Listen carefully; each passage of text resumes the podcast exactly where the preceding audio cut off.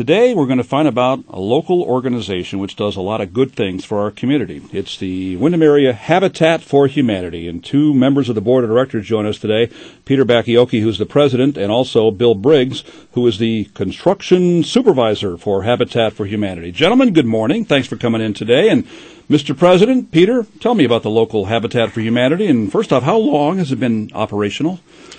Well, Habitat Windham and, and Windham has been going since uh, 1993, and it was the first several years we were just fundraising to get uh, the money to start our first house, and we didn't start our first house till about five years in, and we've been going since then, and we just wrapped up our 14th house in town. And Bill, how did you first get involved?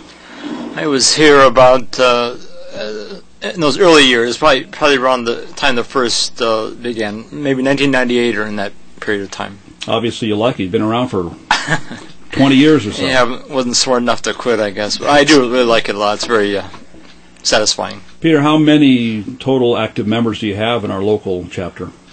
We've got uh, 10 or 11 board members, and we've got, gosh, hundreds of volunteers, folks from the from the university. So uh, students from Eastern and UConn, they both schools have a campus chapter. So we get a lot of volunteers from the schools and local churches and lots of other organizations. Now, in your first answer, you said get the money. Where does quote the money unquote come from? The, the people that we're talking to right now, it's we're really a locally driven uh, fundraising organization. We're all we're entirely volunteer based, so it's um, just we don't have any paid staff, and so we have some local funders. So Liberty Banks Foundation and the Austin Family Foundation have been very generous supporters, as well as People's United Community Foundation. But the bulk of our fundraising comes from individual donors. And there's also another kind of contribution. The term sweat equity is often associated with the Habitat for Humanity. Bill, what exactly is sweat equity? Well, it's mostly used in conjunction with what we expect from the owners who uh, we agree to build a house for. And, and so they have to uh, provide so many hours. Uh, was it 200, Peter? 250. Yep. 250, and and uh, typically they keep track of that time, and that's some. It doesn't have to be on the site. It could be in the office. It could be doing anything. But they or, or family members or friends can also contribute their time, which uh, count towards their contribution. Now, Peter, who are the folks who get houses built for them by Habitat for Humanity? I'm glad you asked, too, because there are a lot of misconceptions about what Habitat does, too. And so, Habitat is an organization that partners with local families. There's an application process, so the families have to meet certain income guidelines. They have to work in the area. They have to be willing to be able to do the sweat equity also. And um, so they go through an application process, and then when we select the family, we start on the house, and they put in their sweat equity. And when everything's done, the family gets a zero interest mortgage from Habitat, and that's what makes that kind of the Habitat model work too. Is it always building a house from ground up, or might you do a fixer upper for a person that's going to get one of these homes? Yep, most of our construction has been uh, original construction. There's we have had a couple of rehab jobs, but we try to do new construction to avoid some of the unknown kind of the minefield that you can get when you go into rehab an old house too. Now, Bill, you being the construction supervisor, when it comes to the sweat equity, there are some people, uh, I would be one, who once it gets beyond turning a screwdriver, they're kind of hopeless or helpless when it comes to building stuff what do you do for people like that who really might be a liability around a project like that? Well, there aren't too many people that are, are would be a liability, but there are people who don't have much experience, and, and we really do find a place for almost everyone during the. Uh, it does, uh, particularly. I've had people come week after week after week, or, and, and and really the fact that we have some kind of history with them, really uh, is a big factor, and they're being useful, and you know they are useful. Uh, so I'm pleased to see anyone actually. I got to think. Even that- even you. Yeah. well, there is hope for me. I got to think too that in some cases, if you do get some of those people who really don't know much about actual construction or building, it's a learning process for them, and maybe down the road they'll be able to fix a thing or two around the house they wouldn't have been able to do before the project began. Yes, it certainly is a benefit to them, and they may, you know, they have some exposure to the, what goes on in the construction of a house and what follows what and how things go together. So, So, how does it work with the volunteers? What do the actual volunteers do in the building of a house? uh, I do almost everything. I mean, there are some affiliates, uh, well, most affiliates uh, hire out a lot more of the construction than we do. We do, we do almost everything. Uh, we don't do the. We have someone do the foundation. Dougie Cates does the foundation, and we have different people who uh, contribute. Uh, Ed Pelletier of Datum Engineering, and the whole list of uh, of tradespeople. But they're just everyday volunteers who really. Uh, uh, we do all the framing, build the walls, uh, put in the windows, the roofs, we uh, almost everything. So What's your background? Are you a Tim the Toolman Taylor kind of guy? Uh, I hope not exactly, but I do. I've been in the construction build, uh, business for 35 years, and uh, so that's uh, my that's that's where my history is. That's why I love to do. Is I love to build things. So that's Peter, it's one thing when you give a volunteer a hammer and nails and they start uh, banging those things in, but when you're not dealing with things like instru- installing electricity and things like that, you got to have some professional contractors involved in these projects too, don't you? Yeah, especially when it comes to heating and plumbing and electrical, we've got very generous supporters from the local community. Steve Minicucci from Ben Franklin Plumbing t- uh, really helps with a lot of our plumbing. Gosh, Tim Ackert and, Randy and Randy Godare help with electrical. That's who else? I know there's. there's- there's- um, uh, Marty Clark is the crane operator. Um, uh, I don't know. There's a. I, Yeah, there's and so there are certain things that we go to, you know, we will get the experts to do, and for most of them, it's really just a matter of they they donate all their time, and and we couldn't, we really couldn't do it without them. And also, we support those guys as much as we can. You know, with uh, Steve Minicucci, we you know we help him with the plumbing stuff whenever we can. This our level. Uh, and electricians, we pull the wires for, and we help in any way we can support them. Do you build 12 months of the year? Like, whether a project going on now, or do you, are you kind of fair weather friends? No, we we go, we started this 199 Ivanhill. We uh, started that. I started framing in December. Uh, I remember starting a couple mornings was 18 degrees, which I would just as soon not do that again, to be honest. But uh, A little colder last January than it is this January. Yes. So far, anyway, I too. know. Peter, give me an idea of the scope, the size of these homes that you build. What would be the example of a, of a smaller house? And then maybe what's the biggest house you've built?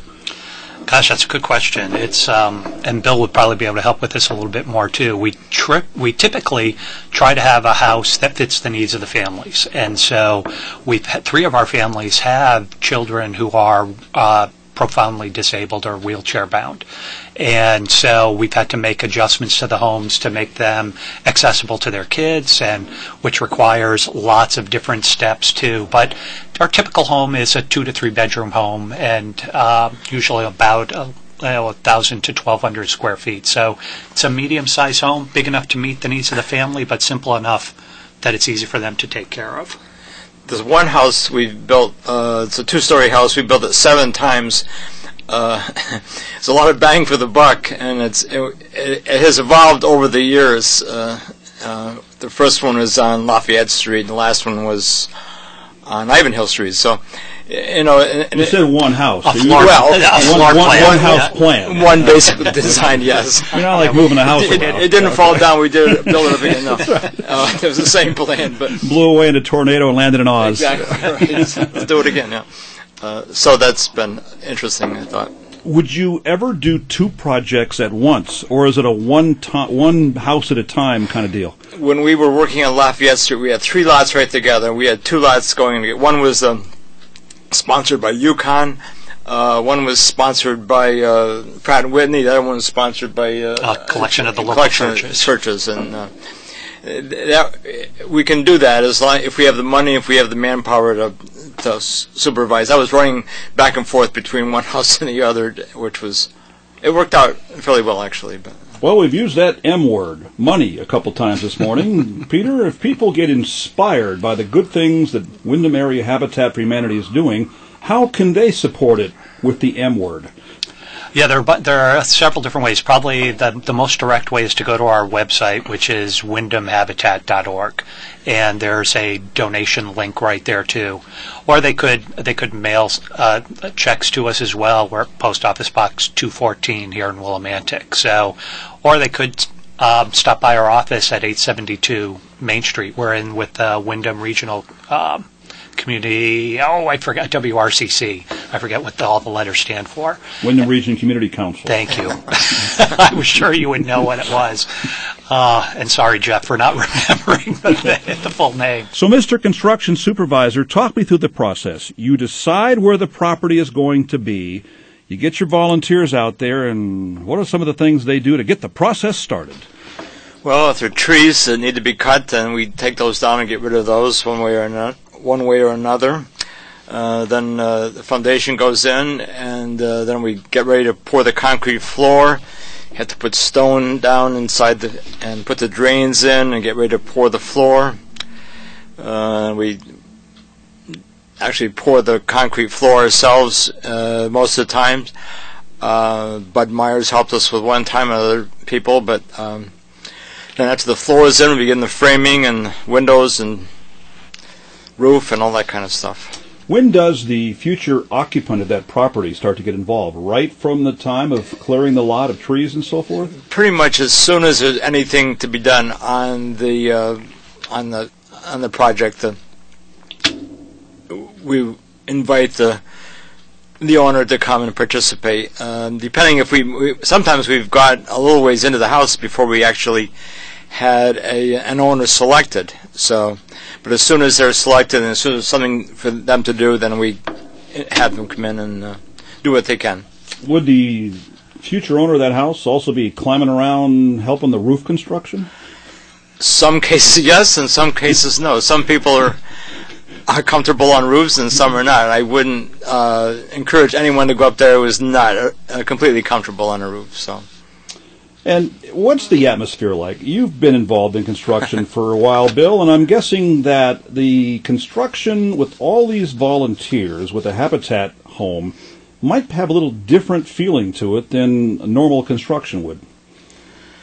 Well, it's different because you have to give a lot of instruction. In regular normal construction, everyone just shows up and does what their job with. Sometimes uh, questions about do you want this way or that way, but in this case, everyone have to tell everyone exactly what I want them to do.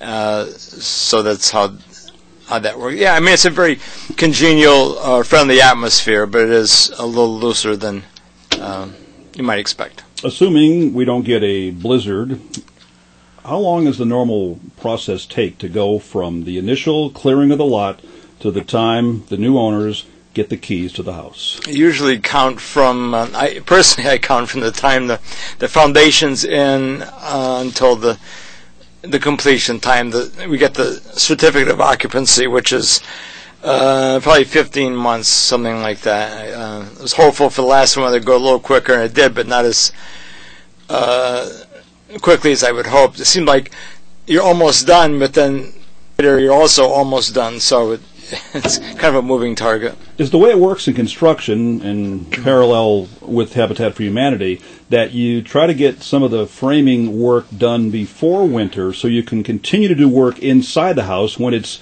mighty cold outside? Exactly. You try to get the. Uh, ideally, you have the roof on and the windows and doors in so that you can heat up minimally. We have radiant propane heaters that it doesn't heat the whole house, but at least it's a place to go and get your hands warm and drink coffee or whatever. But uh, so it does.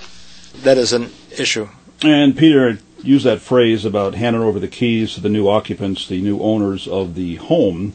What's that process like? Is there like a ceremonial thing? Is there a ribbon cutting? What would I mean? That's a big deal. He just said 15 months. So you've done all this work, the sweat equity for the future owners and stuff, and now they get the key. What happens when they get the key? That, it's we just had the dedication of the most recent house just a few weeks ago uh, the the most recent homeowners were able to move in right before Christmas, so that's I mean ideal.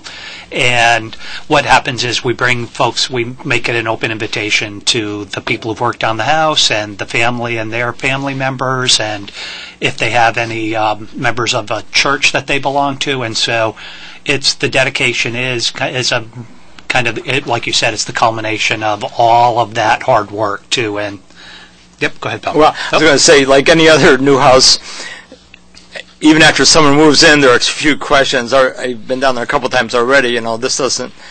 How, do, how does this work? Or is there a problem here? And I so, you know, it takes a while. I remember reading about uh, uh, there's a house by the Apple. Well, anyway, there's a house by uh, called House by Tracy Kidder.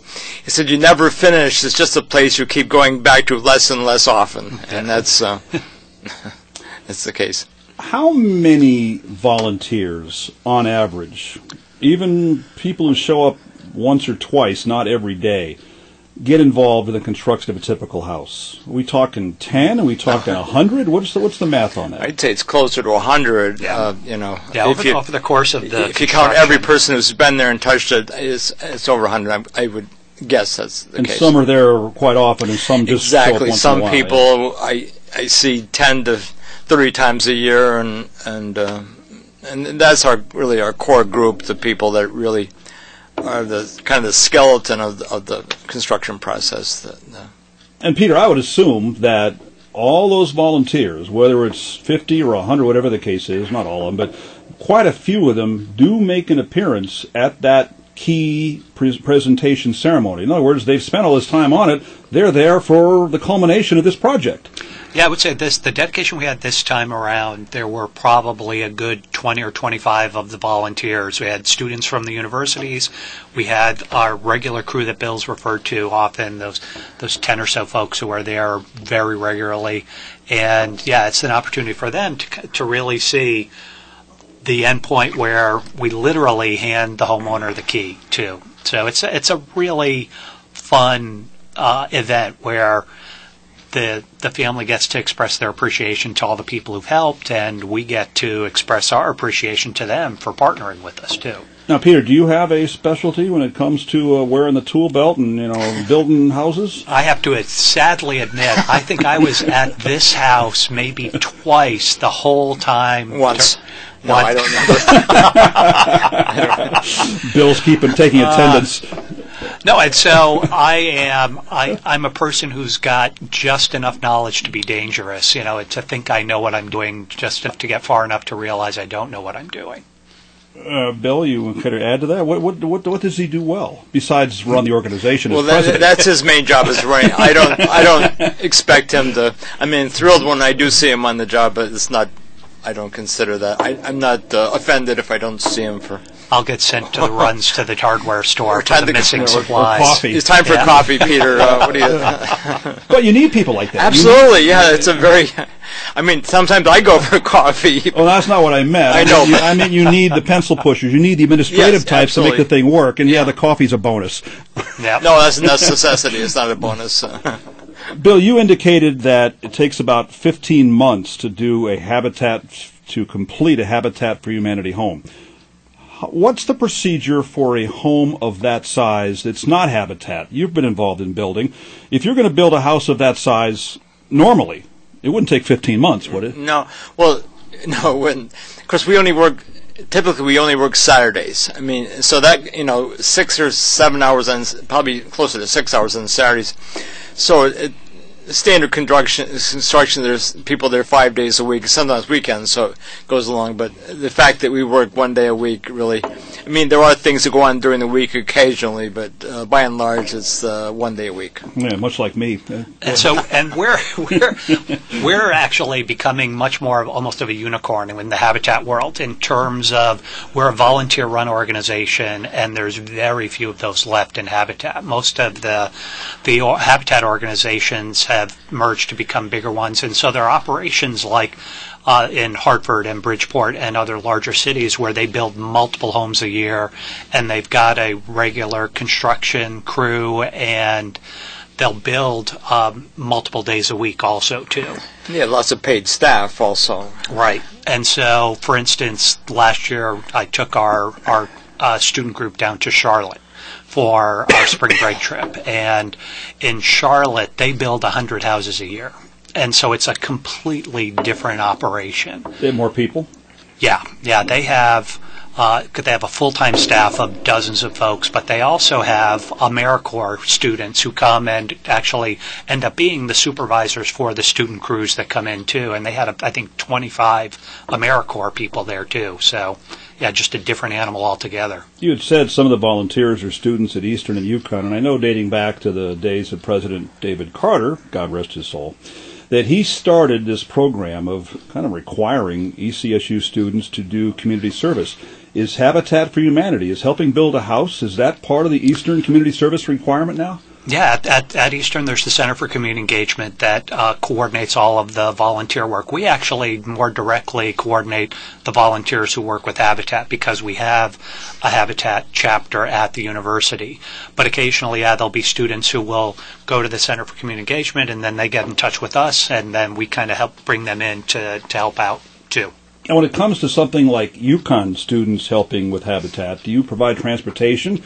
Some of them don't have transportation. I know back in the dark ages when I was there, I wouldn't have been able to get down here. So how do you get their bodies here on a Saturday morning? They coordinate all that. They make it happen. Mm-hmm. And so there are enough students who would have a car or they'll use a university van or something like that. So they, they kind of, they take care of it. They're self-sufficient in that regard. Who pays the property taxes for that property while the house is being built? I assume the eventual owners that move in are responsible later on, but before they get the key, who pays the taxes? I know that's one of the, sometimes we get property donated to us and we have it on hand for a year or two while we're waiting for construction to start. And so, yeah, we'll end up paying the, the property taxes until the homeowner moves in. And then once they're in, they pay they pay taxes, they pay their insurance, they have a regular mortgage like a typical homeowner. The only difference is they don't pay interest. Another reason why Habitat for Humanity would love to have your donation. You can get information at windhamhabitat.org. So you have these Saturday work sessions from about 8:30 until 2 o'clock or so. Tell me how that works, Bill, including you take attendance when people get there. well, we, we do ask people to sign in uh, which is a waiver of uh, insurance. To, if someone gets hurt, then their insurance takes uh, is in force uh, first, and then if they don't have insurance, then we have insurance that takes care of people. Uh, gratefully, we haven't had any uh, injuries in several yeah, years. it's a so. construction site. Yeah, People exactly. sure. Hurt, but I mean, not that there have been a few scrapes and such, but are they all wearing hard hats? Oh, of course, yes. No, not really. We do have hard hats on occasion. Uh, that is an appropriate uh, item of attire, but uh, generally it's not. I can't. I don't. I don't wear one. So. Oh, you don't wear one. Okay. now, when they do sign in, then you give them a brief description of the work for the day. So you give them an idea of what their plan is for the day. I like that, so they know what the what they're doing. Well, they don't know what they're doing. They're all. I mean, I don't know.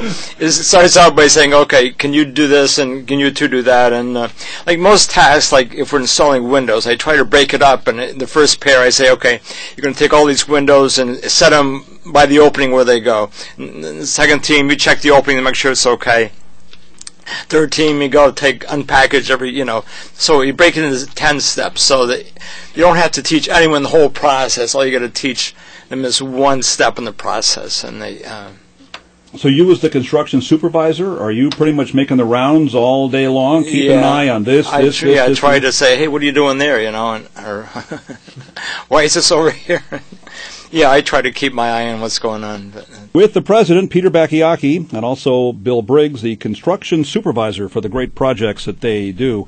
And they use lots of volunteers as well, from 16 to 70 plus. Although I hear there's a volunteer with Habitat for Humanity who's well beyond that age. Guys, tell me about the role Jimmy Carter has played, James Earl Carter, yes, the president, has played in Habitat for Humanity. Yeah, he was good friends of the original founders of Habitat. Habitat uh, started in, in Georgia, and so in Americus, Georgia, which is 10 minutes down the road from Plains. And so Jimmy and Rosalynn knew the, the Fullers, who were the, the original founders, and got involved early on. And his involvement early on put Habitat on the map. It was, without his involvement, they wouldn't have had the exposure that they've gotten. And he's every year has a Jimmy Carter work project where they will go to a community and put in a, in a week or two weeks put up 30 houses. And he, he's done them around cities around the U.S., but they've also gone internationally. And he is at, at 93 or 94 still out there with the tool belt on and swinging a hammer and still getting it done even though he's a cancer survivor and all that. And yeah, I've seen the pictures of that, and I have to admit that not only is it inspiring to see a guy, not just of his age, but a former president, getting out there and, and working on houses like this in a volunteer capacity. What does that image do for your local organization? Is that almost like get people more excited about it? The fact that a president is involved in it too? It, it helps. Yeah, it helps on a, a, number of different levels. One, it shows, it reinforces the idea that anybody can help too. Yeah, I mean, regardless of your ability or your um, your physical health, and so. But also, it's just, yeah, you've got this person who really embodies just giving back. And when he really could just be retired and, and not doing anything, and he still continues to give back to this organization that he's done so much for over the years. Have you had 90 plus people working in your chapter? Gosh, over the the actually, in age, you mean? We we a couple of we've had board members who were in their 80s in the past. So yeah, it's but um, but not on the on the site so much. Not no, not line. on the site. How about the minimum, Bill? Do you have a minimum age? Like I see 16 to 70 plus, but is that is there a legal reason why you couldn't be 15 and do this, I, or would you have a 15 year old if they wanted to volunteer? There are restrictions at different ages. I, I don't recall. I unfortunately one is you have to be a certain age to use power tools, and I think you're only and uh, unless you're with a parent, you need to be 16. Is that correct, right. Peter? Yep. Yeah, it can be as young as 14, but you'd have to be accompanied by a parent, and you're really limited in terms of what you can do. And then 16, and usually at, when you're 18, you can then use power tools because you're a legal adult. What's the geographic range of homes that your chapter builds? It's not just Windham, is it? It's where the Windham area. We've done all of our construction in the in Willimantic simply because of access to services like uh, sewage and, and water. But we've got a 12 town area that's uh, the towns that basically surround Willimantic and Windham. All right. So tell me the process about property. How do you first get access to the property you build your homes on? Yeah, fortunately, we've got folks who are on the lookout for us occasionally too. So Brian McCarthy, for instance, at home selling team, uh, keeps an eye out for properties that might pop up that would be a good match for us. Sometimes there might be people who are um, interested in donating property either as part of an estate settlement or we'll get folks who want to uh, donate property at a significant savings to us too, and so for for the tax benefits, and that's where we've gotten many of our most recent properties also. Is it always undeveloped property, or might you have a case where a house had been on that property and got razed for whatever the case is, and you're starting over again to build up? So far, I, it's been mostly open open lots. but the, the, one on, on, Maple Avenue, I think, was right. um, that had to be uh, taken down, and and uh, so there was a previous house, and but. Yep. So there's been a couple of spots where we've had to um, actually get rid of something that was there, or and which the town also loves to see. I mean, we're taking a lot that was previously dangerous and blighted and turning it into a productive home too. Bill, why do you do this? What's the charge for you in doing this? well, I say I do it because of the mission, but I enjoy it because of the people, and that's uh, just uh, a lot of hor- heartwarming things. One thing, we had one house on Hayden Street that was uh, we were in the finishing stages, kind of, and it, it was broken into, and someone stole a lot of our tools, like a thousand dollars worth of tools, and uh, the next or. Subsequently, there was a story in the Chronicle uh, and I get home that night, and there's a message from uh, Bob Gillard, uh, Willard Willard's Lumber, saying, you know, whatever you need to keep going, let me know, and we'll take care of you. And I didn't want to lean too hard on that because you know we all have to. But I did. I, I went down there and I I got some cordless tools which I desperately needed. Unfortunately, we got all the tools back, so now I, we have doubles of less. We have two compressors and two of this and two of that. But anyway, but the point is that the, the community really uh, came out for us that day and in that time. And that also speaks to the business community in general. You identified some of those people earlier this morning, but it seems like they are a key player in making this whole thing work. Oh yeah, it's great to see them on the. I mean, they're very helpful. Plus, it's also great to see them involved in the. Uh, I heard Rheo Brouillard from the Savings Institute actually gets out there with maybe the tool belt on and all that. He was a hands-on kind of guy, wasn't he? That is correct. They, uh, one of the houses on Ives Street, he was. Uh, the group from uh, Savings Institute came, and I think. Uh, I mean, the one house particularly where he was there week after week uh, during the framing process, I think, and it was uh, great. It, it was great working with him and his, his whole team there. So that was satis- very satisfying.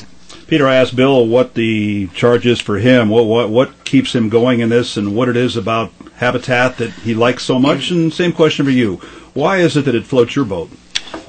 Uh, a, a few different reasons. Because I, I, wear multiple habitat hats too. So I'm a professor at Easterns, and I also advise our student club there. And so I get to see on multiple different levels. I see the students kind of starting with no skills at all and getting some real confidence to get up on a roof or to say, you know, be confident that they can maybe fix some things in their house or their apartment. And, but also, yeah, it's like when dedication time comes around and you see the hand, the, the house being handed over to the family that it really all, you know, it's like the, the blood, sweat, and tears in terms of fundraising and keeping things going all all pays off when you see that.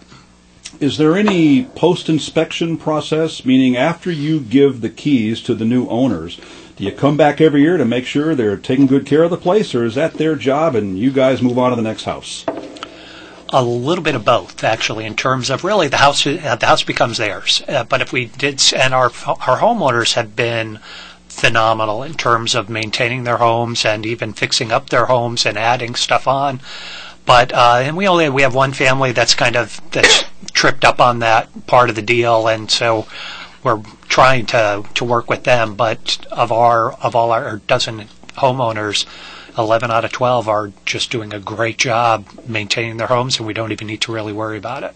There's several things that we wanted to get across with your visit here this morning, and number one is that uh, you can always make donations to help out the good cause of Windham Habitat for Humanity at windhamhabitat.org.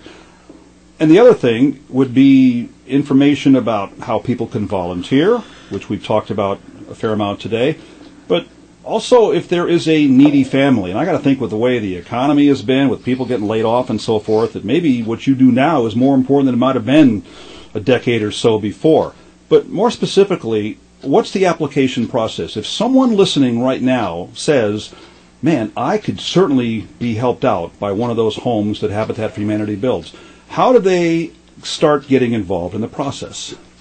Yep. Uh, again, at our website, or they could call our office, and that's um, 423 7142.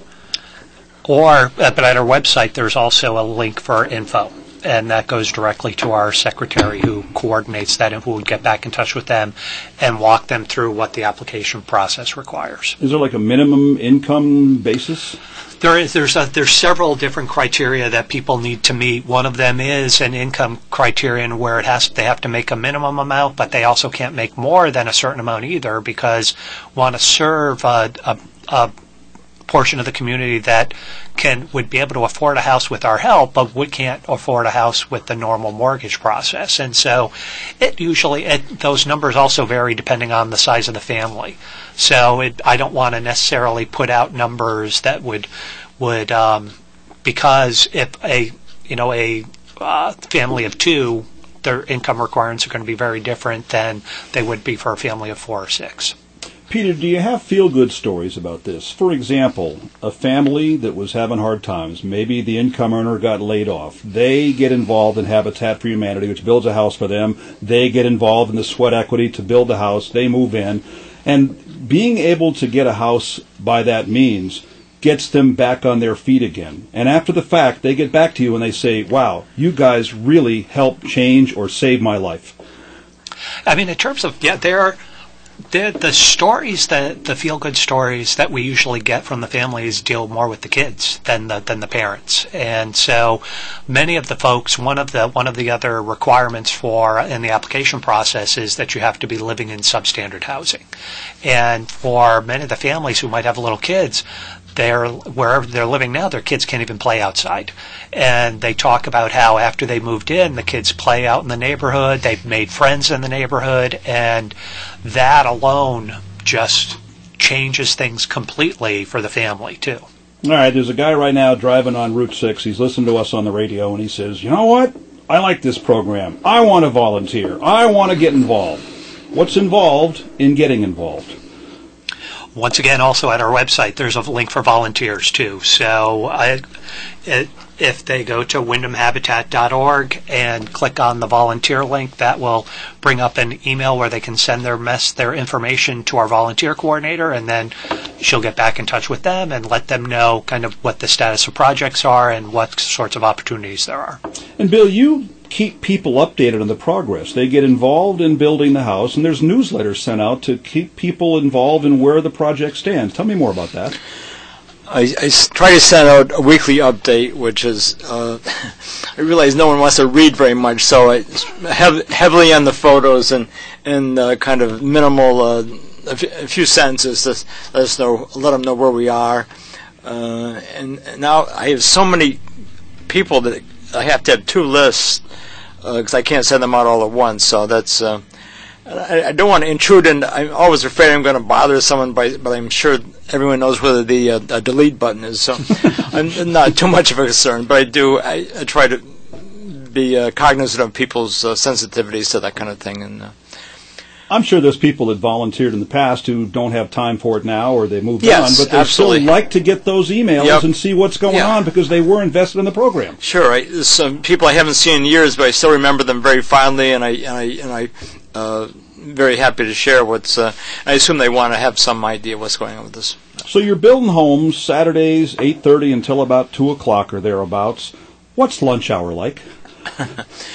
Uh, Janice Goder uh, lives in Chaplin. She teaches Lyman. She's our lunchtime coordinator, and uh, so she sets up all the individual uh, people who bring lunch. Uh, one of our long, probably long-standing is most long-standing providers, Edie Ritz, Maine, who lived in Lebanon. Now she lives in uh, East Lyme, I believe, and she still brings us lunch once uh, every uh, six weeks or so, and she does a great job. But as far as the social part okay. of it, it's like a stop and chat time. it is it, absolutely, and I'm very, uh, you know, it's. Uh, I'm never. I'm always happy with the lunches, whatever they are. It's time to sit down and talk with each other and eat lunch and uh, connect, and uh, that's a very valuable part of the day in, in my estimation. Windham Area Habitat for Humanity doing great things for our community with the help of volunteers as well as we've talked this morning with the president of Habitat in our local area, Peter Bachiochi, and also Bill Briggs, the construction supervisor. Again, all the information, including about donations and applying to be a volunteer, applying to have a home built by Habitat for Humanity, is at windhamhabitat.org. Gentlemen, keep up the good work. Thanks for coming in this morning. Thank you.